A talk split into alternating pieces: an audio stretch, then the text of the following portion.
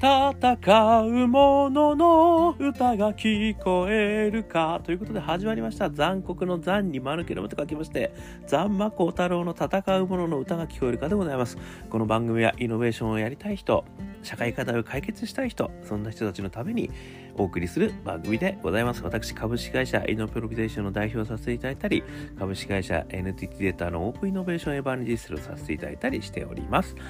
さてさて、えー、本日でございますけれども、2022年1月2日を迎えております。えー、東京はですね、今日も非常にあの晴れまして、今日は私はあのお参りにですね、え、初詣に行ってまいりました。えー、そこでですね、え初めて熊手とですね、あの何ですか的みたいな、何でしたっけあの 思い出せない。槍みたいなやつですね。魔除け。ね、魔除けの、えー、やつをですね、買わせていただきましたよ。ね、私もあの独立して1年半経ちましたので、ねえー、会社の、えー、お守りとしてですね書かせていただきましたそして、えー、トラちゃんねトラちゃんの、えー、置物みたいなのもねもうこれ買ってきちゃいましたねこれねということで今年もですね、えー、商売繁盛えー、なんとかできるかということの戦いに追い詰められてるわけでございますけれども、皆様はどんなあ2日目をお過ごしになりましたでしょうか。ということで今日でございますけれども、えー、カール・マルクス、資本論ですね。え、これからですね、タイトル、構想と実行をしているか、カール・マルクス資本論より、自らの仕事を魅力的なものにする秘密を教えていただきましたと。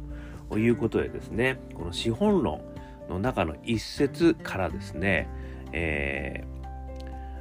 ー、まあ、この仕事におけるあの、まあ、やりがい、ね、昨日は生きがいみたいな話もさせていただきましたけれども、果たして、えー、どれだけ魅力的な仕事をできているのかということをですね、こうチェックするという意味でもですね、この資本論の中からの構想と実行ですね、えー、これが非常にあの役に立つなってことを思いまして、えー、今日はこれとイノベーション活動、ね、これをちょっとこう、えー、掛け合わせてですねお話をしてみたいというふうに思っています。でですねこちらの参考となるのは今日はですね NHKE テレ東京、えー、100分で名著マルクス資本論第3回イノベーションがクソどうでもいい仕事を作るとですね、すごいタイトルのちょっと番組だったんですけれども、これ2021年12月20日、これ多分ですね、NHK プラスの方で、この100分で名著シリーズって、確か特集組まれていて一覧になってんじゃないかと思うんで見れるんじゃないかと思うんですよね。ぜひ見てください。あの、これ資本論ね、全部読むのすごい大変なんでですね。もうちょっとあの、ね、非常にこうエッセンスをですねあの斉藤浩平さんという方がですね、えー、あとは伊集院光さんそれからアナウンサーの方ですねものすごく面白い、えー、形でですねお話をいただいてますんでこれめちゃくちゃ分かりやすかったです。しかも今回のやつもですねあの前回も実はお話労働の話もさせていただいたんですけど今回もすごい面白い話だったんでそれをもとにですね私はあのこれをねイノベーション的に考えるとどういうふうな解釈ができるかってことを私なりの解釈と感想でお話したいと思ってます。で、この中で言われてたのはどんなことかっていうと、簡単に言うとですね、労働というのは構想と実行があると。ね、これは分かりますよね、皆さん。何かをやらなきゃいけないって企画ですよね。企画をして実行する。これがまあ、ある意味お仕事、労働ですよね。まあ、この2つがあると。で、それを、あの、やっぱりこう、バランスよくやることがですね、あの労働が非常に魅力的になるポイントであるということ言われてるんですね。例としては職人さん、ね、職人さんは自らがねあの例えばこういうカバンはこれからやっぱり売れるんじゃねえかとかねこういう靴がいいんじゃねえかとかねこういうバイオリンがすごくあの音が良くなるんじゃないかとかねいろいろねこう企画をするじゃないですか。でそれは構想ですよね。でその構想をしてそしてそれを自らの手でねいやこういうふうにこう削ったらこの端っこをねもうちょっとこういうふうに削ったらすごい素敵になっていいデザインになるんだみたいなね実行してでそれが売れるか売れないかってことをこうやっていくわけですよねでもそれってすごい非効率的ね資本家から見るとですねあのすごい非効率的に見えちゃうことなんですよねなのである意味この資本主義資本論における資本主義というのはですねやはり生産効率を高めてですね莫大なあの利益を求めるということになるとですねそんなあのやっぱり手工業ではダメだと。もっとねあの工程を分担してそして場合によっては機械化をすることによってですね生産効率を高めて一気に世界中にそれをあの売っていくんだっていうのはねこれが資本家と言われる人たちになるわけですね。だからこういう場合にはですねそういうあの労働する職人たちよりもですね徹底的に分業されマニュアル化された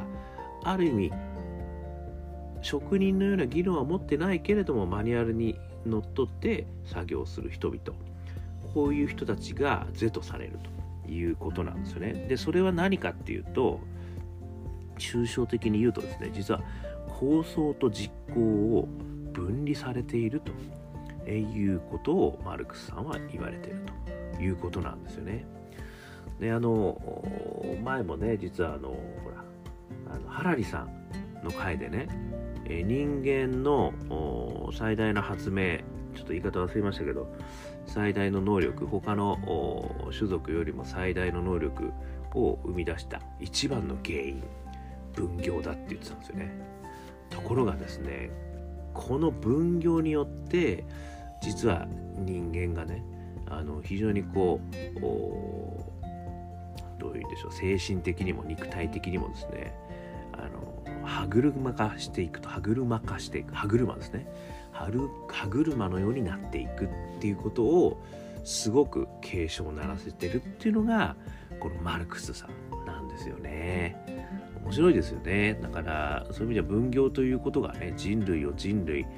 えー、たらたらしめていることだったんだけれどもそれによって人類自体の、まあ、一部の人たちが非常にこう何て言うんでしょう。辛い状況に陥らされてるっていうんですかね。そういうことが起きると。いうことをねこれは言われているんですよね。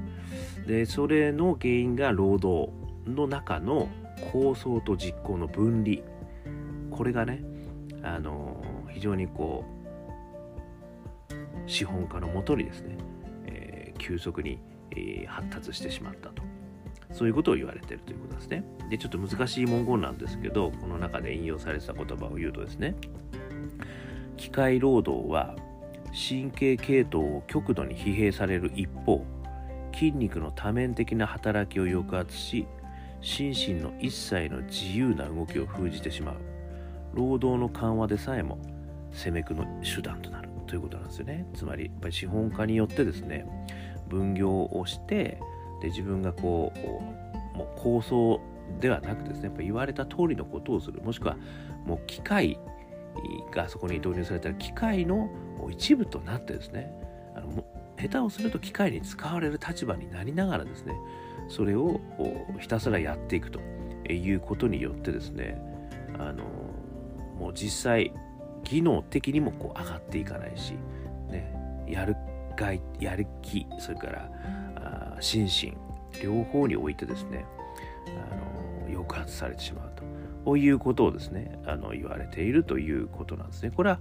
なんとなく分かりますよね。私も実はあの大企業の中にですね昔あの勤めてたことがあったんですけどやっぱり最初の頃はあのシステムインテグレーターをやってたんですけどプログラミングとかねあの SE とシステムエンジニアみたいなこともやってたんですけどその頃はやっぱり自分が作ってるプログラムが実際これ全体のどこでどれぐらいの価値を生み出してんのかとかね。でこのプログラムまあもちろんバグを出したらめちゃくちゃ怒られるわけですけど。どこのどの部分でどうなってんだみたいなのがもうほとんど分かんないうちにもやらされてるわけですよね。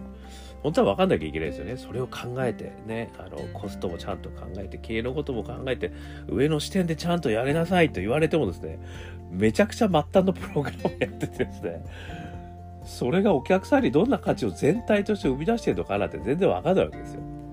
まあこういうことですよね。それはね、私本当あの、あの頃本当そう思っていたんですよね。これ本当歯車になっちゃうんだなっていう。でもすごい大事なんですよね。で、その歯車の1個でもかけると、全体としてめっちゃバグが出て全体が動かないですよだからものすごいプレッシャーのもとやるわけですよこれねでも構想の中にはねほとんど参画できてないんですよね実行としてきちっとやるっていうことをねとにかくやれみたいなことをやらされてたことなんでまあねそれがねあのこの番組の中でもねあの伊集院さんも言われてましたけど、まあ、職人さんも実は最初は皿洗いから始まると。でもねどんどんねあのいろんなところに部署を移動しながらね、えー、いろんなことできるようになっていくみたいな話がまあそういったストーリーの中でね一部やるというそういうことでもあるんですよね。大企業の中での一応分業っていうのもそういうことではあるんですけど。とはいえその時はですね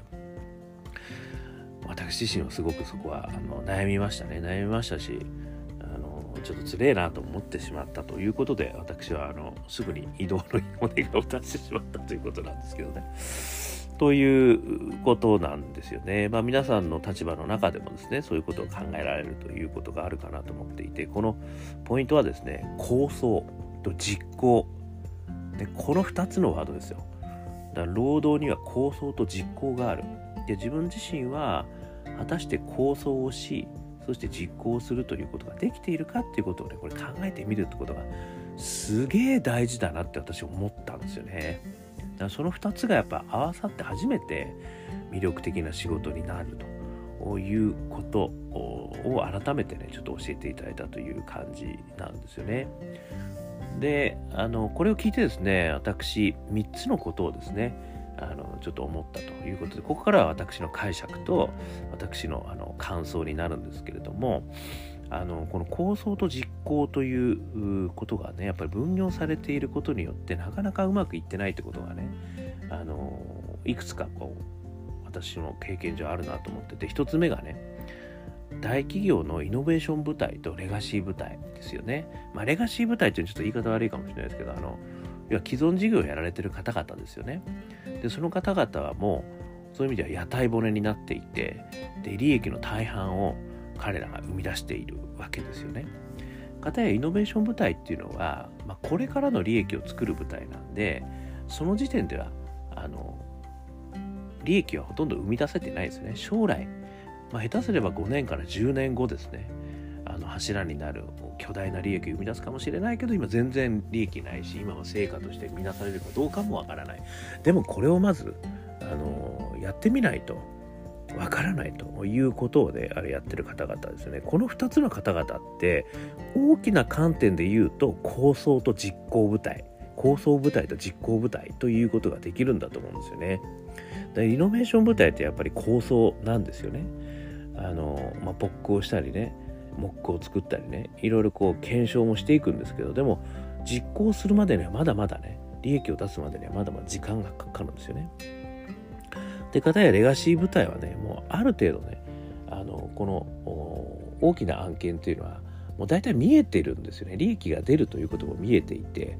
まあある意味そのやることも決まっているでそれをただしっかりきっちりやり遂げるということがいかに難しいかっていうことがあるんですよね。この中にはでもきちっとね構想もあるんですよ。やっぱりどうやってやったらこれが実現できるんだとかね。お客さんの無理難題言われたことをどうやったら実現でここの中には構想っていうのはもちろん入ってはいるんです。ただまあ実行としてねやっぱりそれをきちっと作り上げるっていうことがねやっぱりやり遂げるということがすごい大事なんですよね。なのでまあゼロではないんですけど重み付けとしてはですねそういう意味ではあのイノベーション部隊とレガシー部隊これは構想部隊と実行部隊というふうにねまあ、大きくね二極化すると言えるんじゃないかなと思うんですよね。でこの舞台がまあ本当あるある舞台としてはあのある意味こううまくいってないんですよね。この連携がねうまくいかないってことはすごくよくあるあるあるなんですよこれはね。なのでその、まあ、レガシー舞台からはですねあのイノベーション舞台お前らはね楽しいことやってていいねとなんか楽しそうだな毎日みたいなねいうふうに言われるわけですよ。でイノベーション部隊はイノベーション部隊でものすごい辛いんだけどでレガシー部隊の皆さんと一緒にやろうよって言ってもねちょっとねほんと忙しくてごめんとかっつってもう人も足りないわけですよイノベーション部隊はね。あの人も少ないんですよ。まあレガシー部隊も人が足りないってことはあるんですけど忙しいっていうこともあるんですけどね。まあなかなかこううまくいかないと。いうことがねやっぱりこれは会社の中でもこの構想部隊と実行部隊これがやっぱりうまくいってないなってこともあのあるなっていうふうにちょっと思ったんですよね。でだからこそですねそこで働いてる人たちも、まあ、このマルクスさんが言われるようにやっぱり疲弊しちゃうんですよね。両方ないから。だからこの一つはですねこれ聞いて思ったのはやっぱイノベーション部隊とレガシー部隊が連携することによってですね構想と実行これをお互い連携してやると。レガシー部隊もそのイノベーション部隊の構想の方に入り込んでねやることによってあのある意味イノベーション部隊の理解をしてそして将来の柱を作るという活動に参加できるわけじゃないですか。そうすると精神的にも構想とね実行両方できてるという気持ちも生まれますしイノベーション部隊だってね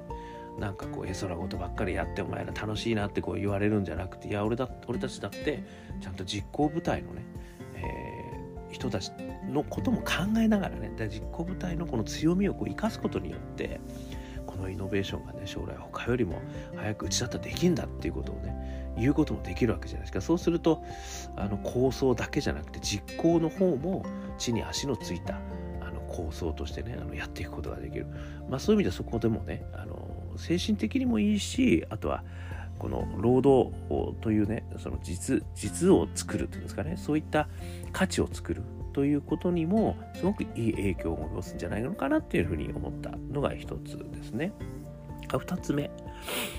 構想しても通らない壁 これ、ね、私も何回かお話しさせていただきますけどもね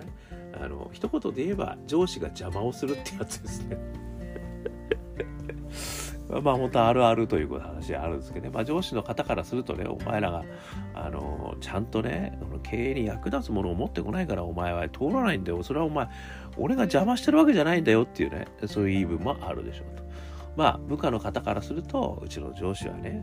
やっぱりこうリスクの高いものは全然ねやっぱりチャレンジしないんだと。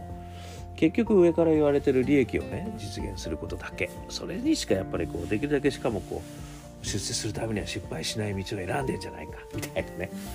お互い疑心暗鬼になるわけですよねこれ決して疑心暗鬼になる。でなっちゃいならない方がねいいんですよ。しかもね別にそう思ってるわけでもないと思うんですよお互いね。あのでもねなかなかみんなそう思ってしまうんですよこれね。一生懸命一生やればやるほどねなかなかみんなそうなんですよやっぱりそうなるんですよ特にねやっぱ新しいことイノベーションというのはそんなに成功が見えてるものじゃありませんから皆さんそれは怖いですしチャレンジしなきゃいけないと思ってるけれども本当に大丈夫なのかってねやっぱりそれは責任を取る立場の人からすると本当そう言いたくなるってそういう気持ちも分かりますよね。まあこれもですねそういう意味ではその特にねこの場合は部下の方々がねもういくら構想してもね全然通らないからしかもこう上司が持ってきた仕事をねとにかくやれと言われると。もうそれじゃ全然やる気が起きませんみたいなねいうこともね話は聞くわけですよね。だからその時にはですね私はあの必ずこれ言ってることはですねやっぱり上司の皆様をね構想に巻き込んでいこうと、えー、いうことがねあの一つこれ手としてはあるよと。まあ、例えばねあの現場ヒアリングとかってやるじゃないですかイノベーション部隊のね構想してる人たちも。だからそれをね自分たちだけでこうあのお話進めちゃってでも大体こう出来上がったところでこう上司の方に言っちゃったりなんかするとね上司の方も面白くないわけですよねすごくいい意見だと思ってもやっぱり上司の方がねあの、まあ、ある意味俺の方が優秀だと思ってる人もね中にはいますからねあのなんだかいやなんか俺にはわからないみたいななんかこと言いたくなるみたいな。で そういうこともありますでしょ？ですからそういう時はですねその上司の方もその構想の中に入っていただく。ね。これによって上司の満足度も上がるわけですね。で上司の方がある意味ね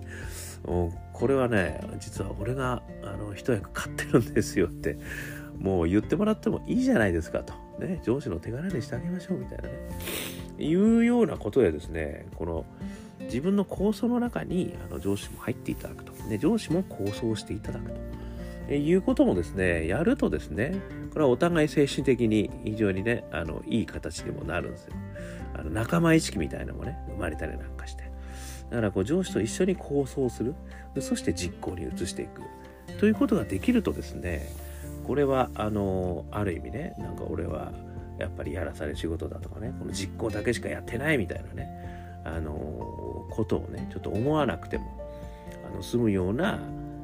仕事場に変えていくことができるかもしれない。これかもしれない。ですわかりません。ね。あの上司の方にもよりますしね。よくわからないけど。でもね私はこういう話をよく聞くのでですね是非ともそういうね現場にあの上司の方も実は我々の構想の中に上司の方の意見が入ってる、ね、そんな状況を目指していくとですねすごくいいんじゃないかと、ね、いうこともねちょっとこれから少し話は飛びましたけども構想しても通らない壁ね。これをやっぱり解消していくということがですね実はみんなのね精神的にも肉体的にも、えー、すごくいい影響を及ぼすんじゃないかっていうことこのマルクスさんからもねなるほどこの資本論からもそういうこと言ってんだったら多分そういうこともあるんじゃないかなっていうふうにこれ2つ目それから3つ目がですね自らが構想と実行できる環境を作るってことなんですよね。でこれはあのまあある意味簡単に言えばですね自らが仕事新しい価値を作り出してでそれを自らが実行するそういう環境で、まあ、もしくは環境を作るっていうことなんですよね。それは一つの手段としては起業という話もあるかもしれませんし、まあ、もしくはね副業でそういうことをやる。もしくはプロボの活動でそういうことをやる。もしくはどっかのサークルでそういうことをやる、ね、どっかの趣味でそういうことをやる。まあいろいろあるのかもしれないんですけどあの人生ね全て仕事があの120%じゃありませんから、まあ、いろんなところでねこの自らが構想と実行ができるあのことをやると。これはなんか分かんないですけど家庭の中でもね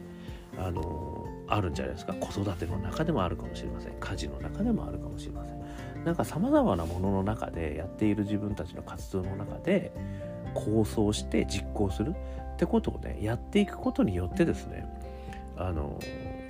何か精神的なあの何て言うんだろうな、まあ、解放された自らが選択してやっている感、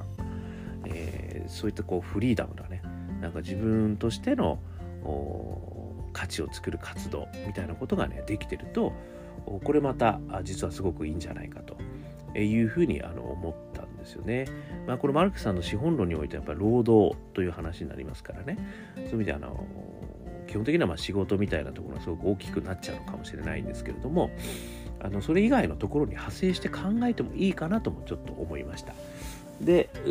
もう一つねマルクスさんの資本論のように、まあ、労働というところにも立ち戻るとですねやっぱりある意味ですねあの私が、えー、昨年のエイプリルフールでお話しした、まあ、何回もお話ししてますけど1世帯あたり1起業家ができました1法人化ということがね、えー、ついにできました。日本で社会でややりましたみたいなねことになると。で誰もがカジュアルに起業ができるとなお宅のあの息子さんまた起業されたの？とかね。実はねあの私なのよ今度は。みたいなね、えー、奥様もやっちゃったの？私なんてもう3回もやってあの失敗しちゃったけど、まあ、4回目今考えてるのよ。みたいなね。なんかそういう誰もがカジュアルにね起業ができると。いうような世界ができるとですねそういう意味ではこのマルクスさんのあの資本論におけるですね構想と実行を労働として自らが作り上げてやることができるというふうになりますのでね。そういった世界ってやっぱりこうこういったところからもねすごく素敵な世界になんじゃねえかなと。ね、片や、ね、どっかで、まあ、働いててもいいかもしれませんしね。片やどっかでこう起業してると。ね、でその起業がうまくいったら企業でこうやっていくみたいなことでもいいのかもしれないですけどももしくはねあの起業することがもっとカジュアルにね何回失敗してもね全然大丈夫。何回も何回もやってもいいんだよと。いう世界になればね別にそれはそれであのどっかにねあの労働としてまああのなんでしょうこう労働者として行かなくてもいいということになるかもしれませんしねいうようなことをですねあの考えました。まあ、3つ目としてはですね一言で言うと自らが構想と実行ができる環境を作るということがですね実はすごく精神的にも肉体的にもいい世界ができるんじゃないのかなっていうことがこのクスの資本論からもなんとなくあの後押ししていただいたかなというふうにねいつものガデン飲水でございますけれども お話をさせていただいたということでございました。ということでですね、あのね、こう新年にわたりまして、私もですね、この構想と実行がね果たして今できてるのか自分はねなんかこう安易なね実行だけに回ってないかとでそれは自分の気持ちもね体もね、えー、壊してしまうよということがマルクさんが継承してるよということを心の片隅に入れながら、えー、また今年もですね頑張っていきたいなというふうに思ったということでございます。皆さんもですねもしよろしければこの正月の時間の中でですねえー、今俺は構想私は構想と実行できてるかしらとかねちょっと考えてみると。じゃあなんかやるとしたらどんなことできるのかしらとかね考えてみると。いうのもねすごくいいんじゃないかなということでご紹介をさせていただきました。ということでぜひですね NHKE テレ東京100分で名著マルクス資本論第3回イノベーションがクソどうでもいい仕事をつける。2021年12月20日やってましたんでね、ぜひ見ていただければ少し楽しんでいただけるんじゃないかなというふうに思いました。ということで、えー、今日もお話をさせていただきました。アンカー .fm ね、毎日配信してますので、よかったら登録してください。これはあの、アップルのね、ポッドキャスト、あとは、あの、Spotify ね、どっちからでもいけるようになってます。あとはコメント、ね、それから Facebook、Twitter、ね、残酷の座に丸毛の光太郎。ぜひぜひ登録していただけると、えー、嬉しいです。ということで、今日も聴いていただきましてどうもありがとうございました。それでは、素敵な三が日をお過ごしください。そして、健康で素敵な一年が過ごせますよう、お祈りしております。えー、今日も聴いていただきましてどうもありがとうございました。それでは皆様、頑張りましょう